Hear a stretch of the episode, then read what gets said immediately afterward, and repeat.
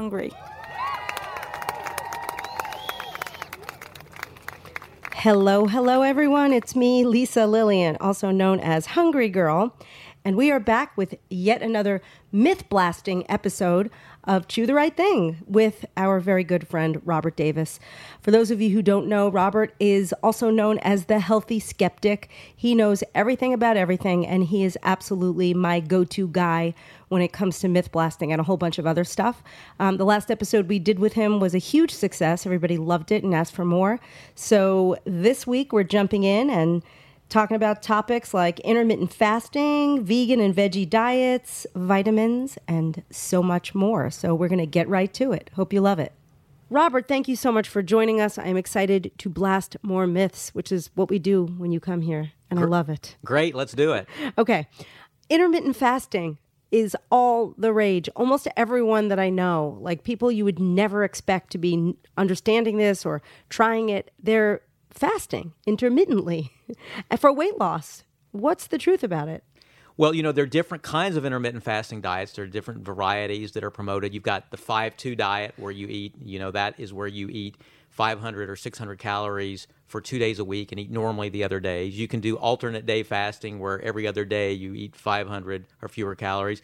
And then you can do what's called time restricted feeding. That's another variation where uh, you only eat certain hours of the day. So you eat certain, you restrict your eating to certain hours of the day, and you don't eat the rest of the time. So there are all kinds of different ways to do these diets. We didn't even talk a little about what it actually is, but it is what it sounds like. You intermittently stop eating. So right, or eat very little. So you may eat a little bit, but your calorie intake is very, very low on the quote fasting hours or fasting days. And some people fast for the whole day, like 24 hours. Yes, I guess that's another. You can do that as well. It's just it's whatever you want it to be. Yes, as I said, th- those are just three of the variations, but there are other other ways to do it as well. And the people I know have ha- actually had success losing weight. So, what do you think that's attributed to?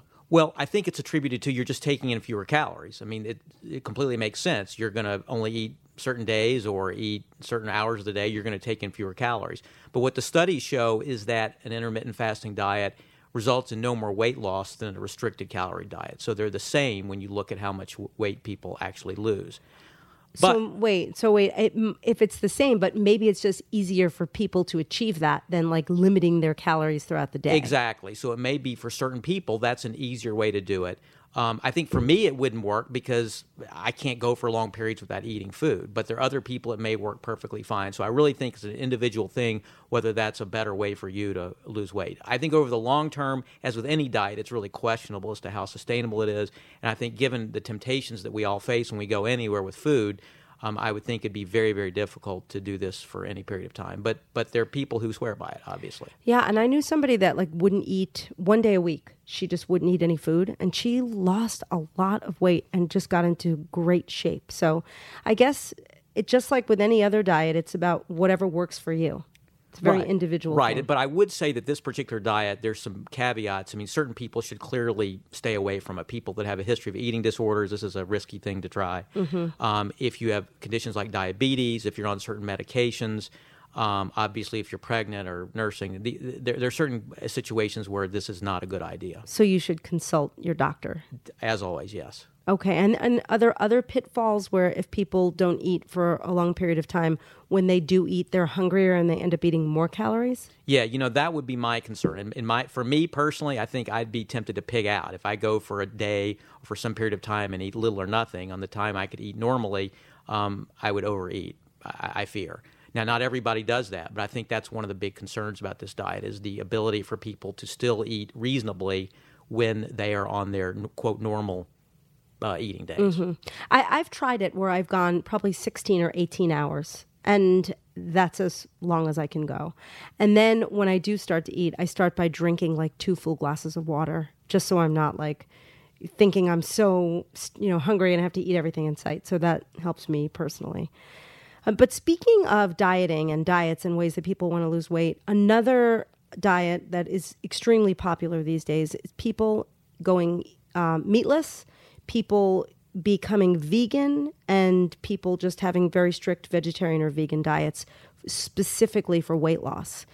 Um, it, I want to talk about that, but first I want to set it up and let people know the difference between a vegan diet and a vegetarian diet. So a vegetarian diet just avoids meat, and a vegan diet they you just can't even have dairy. So you can't have things like eggs or milk or cheese, and it really severely limits what you can take in.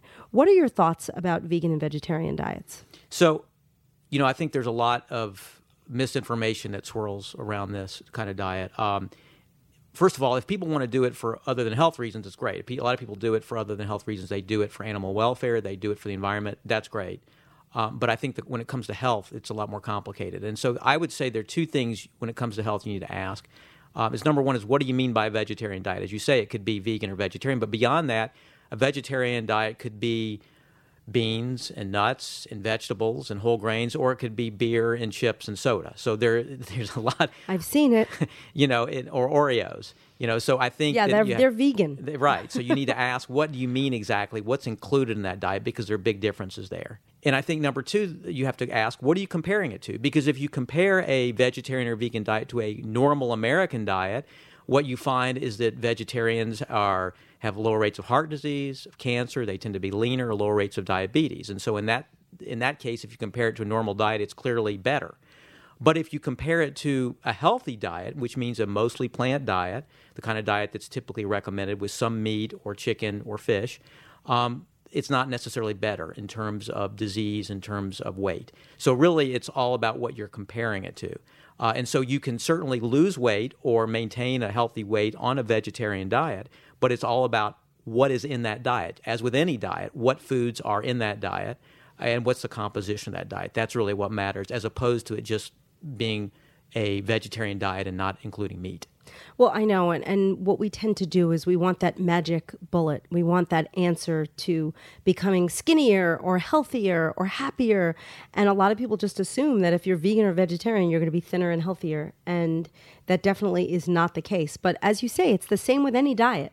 So even if you're eating all natural foods or all organic foods, if you're making the wrong choices and at the end of the day you're taking in, you know, a lot of calories and a lot more calories than you burn, you're going to gain weight. So it's about being reasonable. Right, and, and actually, I have known people that have gained weight uh, on vegetarian diets because they end up eating low amounts of protein and lots of carbs that maybe stimulate their appetite. I, yeah, and I, so it's quite possible to gain weight on a vegetarian I would be diet. the world's largest vegetarian if I.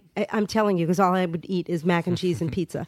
Um, and it would even be worse if I was a vegan because the options would be more limited. I would eat cashews all day, probably. so, because I'm I'm a person that eats a lot of animal protein, and I feel very satisfied by it. Like it makes me happy, and I can eat small amounts of calories. And I actually live with my niece who is vegan. Who I see the way she eats, and she's 19, and and she she does the you know frosting and peanut butter on a spoon you know after dinner or for dinner. And she has a really tough time finding sources of protein.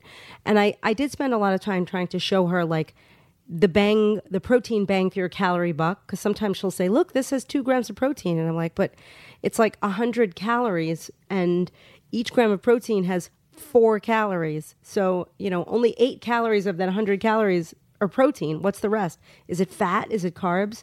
So people just need to pay attention and not, you know, just say in a blanket statement, I'm vegan, I'm healthy and skinny. Right. And I would add to that they need to watch out for the nutrients too, because particularly if you're vegan, it's harder to get the nutrients you need, like calcium and like B12 that you get from uh, dairy, Dairy, products or yeah. other foods. So it doesn't mean you can't get adequate nutrients, but you do need to be very careful to make sure your, down, your diet is balanced and you have the foods that are going to provide those nutrients. Um, and so that leads me to the next topic because I want to jump in and talk a little bit about vitamins and supplements. Um, first of all, do people need to take a multivitamin? Is that something you think is necessary? The short answer to that question is that uh, people do not need to take a multivitamin. Most people don't need a multivitamin. Um, you know, multivitamins are promoted for all kinds of things, but when you look at the studies, the studies show that people who take multivitamins do not have lower rates of heart disease. Uh, they don't have lower rates of other chronic diseases. They don't necessarily live longer than people who don't take multivitamins. Um, also, there's no evidence really that they help ward off colds and other infections, or they make you feel more energetic, or that they help uh, boost brain health, anything like that. So a lot of the claims that are made about multivitamins are not supported by the evidence. Now that said, there are certain people. We just we talked about vegans. There's certain people where they make sense. If you're on a vegan diet, a multivitamin may make sense. Um, if you're on a very very low calorie diet, a multivitamin may make sense. So there's certain situations where it, they may make sense. But for most people who are on a reasonably healthy diet, um, there's no evidence you really need a multivitamin. So a follow up to that, where you say it doesn't give you more energy or whatever in a multi. What about like the B complex vitamins or B12 vitamins, where they say that it's specifically to give you energy, and if you take a like a large amount of that specific vitamin, could that help? No, you know, and that's something we often hear that B vitamins are a source of energy. Uh, and sometimes multivitamins are promoted as special energy producing vitamins because they, they are higher, say, in B uh, vitamins. But the truth is that you need B vitamins to turn the food you eat into energy, but B vitamins themselves don't give you energy, oh. don't make you oh. feel more energetic. So that's a myth.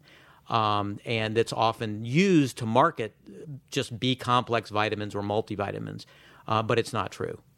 I didn't know that. I take a I take a B supplement every day. I feel so energized. Maybe well, maybe it's all the food I'm eating it's, it's, along with it. it's not necessarily going to hurt you. And with regard to multivitamins, taking a multi every day, there's no evidence it causes harm. And what you don't need, you're just going to pee out. Uh, but the question is rel- whether you really need that, and the answer for most people is probably not. So, what vitamins do we need that typically we are deficient in? I've, I've often heard vitamin D is a big one. Are there is that true? And are there other vitamins? Right. Like so vitamin D is a good example. Vitamin D you get from your skin makes from exposure to the sun. And there's controversy as to what the optimal level is, but a lot of people are thought to be deficient in vitamin D. And so that's one reason you might take a multivitamin to get more vitamin D. Older people, people over 50, uh, tend to have lower levels of B12. That's because they have more trouble uh, uh, absorbing B12 from the food they eat. So that might make, make sense for older people to take a multi to get more vitamin B12. So those are two examples. Younger women, folic acid, that's necessary for women of childbearing age for a healthy fetus. Uh, so those are examples where people uh, it might make sense to get a multivitamin or some kind of supplement.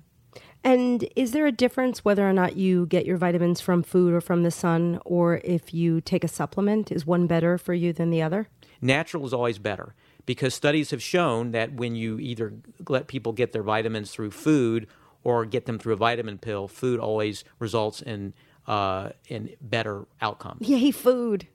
uh, because, I'd rather eat than pop a pill anyway. Yeah, because so. there are other constituents in food. I mean, we we often try to reduce the benefits of food down to a pill, and almost every time it doesn't have the same benefits or benefits that we anticipate um, that we get we get from eating food. It's interesting though. So you might like have a vegetable and it might say, "Oh, it's hundred percent of your daily vitamin A," but if you look at your supplement that you're taking, it's like forty three thousand times the amount of vitamin A that you need, which doesn't really help you. No, and that's something else that, that I should add. When you look at vitamin supplements um, often you'll have special supplements that are marketed toward men or toward women or toward seniors or different groups, and they have larger amounts than the recommended level of certain vitamins. And that's generally not necessary. I mean, more is not necessarily better. I think if you just want to take multivitamins, go for a basic, inexpensive multivitamin that has 100%. Flintstones daily, chewables? Right, whatever works. Does a purple Dino work? However, I will tell you that watch out for gummies the gummies are really popular now. Wait, wait, often, wait, wait, wait, wait. Hold on. You're not going to say something bad about gummy vitamins, are well, you? Well, I'm afraid so because there have been studies that have shown that gummies often do not have the same levels of nutrients that other vitamins do. So, oh my gosh, ugh, this is so disappointing. Back to the purple dinos. Flintstones chewables are the best. Now, I think you can buy all the dinos alone in a separate bottle. I think. You don't have to deal with the red Barneys. Okay, I'm, I'm just getting off on a tangent. One last vitamin question. Does it matter when you take your multivitamin? Do you have to take it with food? Should you take it in the morning? Does it not matter at all?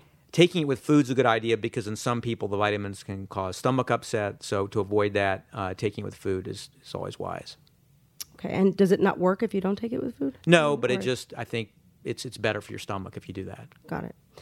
All right, another supplement that is all the rage these days, and I probably should be taking it more often because I hear really good things, but I'll tell you what my issue with it is. But the zinc supplements, everything they say that when you have signs of a cold, that you should take it, it'll heal your cold, it'll make you feel better. Do zinc supplements actually fight colds? Do they work? Uh, the answer here is that there is evidence that they may help. Um, so, specifically, we're talking about zinc lozenges.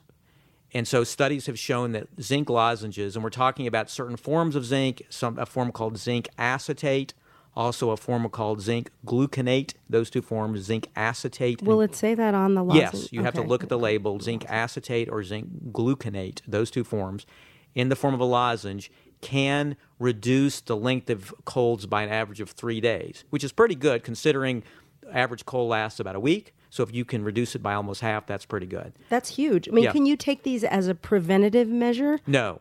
So the way it works is that you uh, want to take the lozenge, uh, lozenge, and you're looking. By the way, the dose is about 80 milligrams. That's what you want to get. So you're going to need to take several lozenges over the course of a day to equal that amount.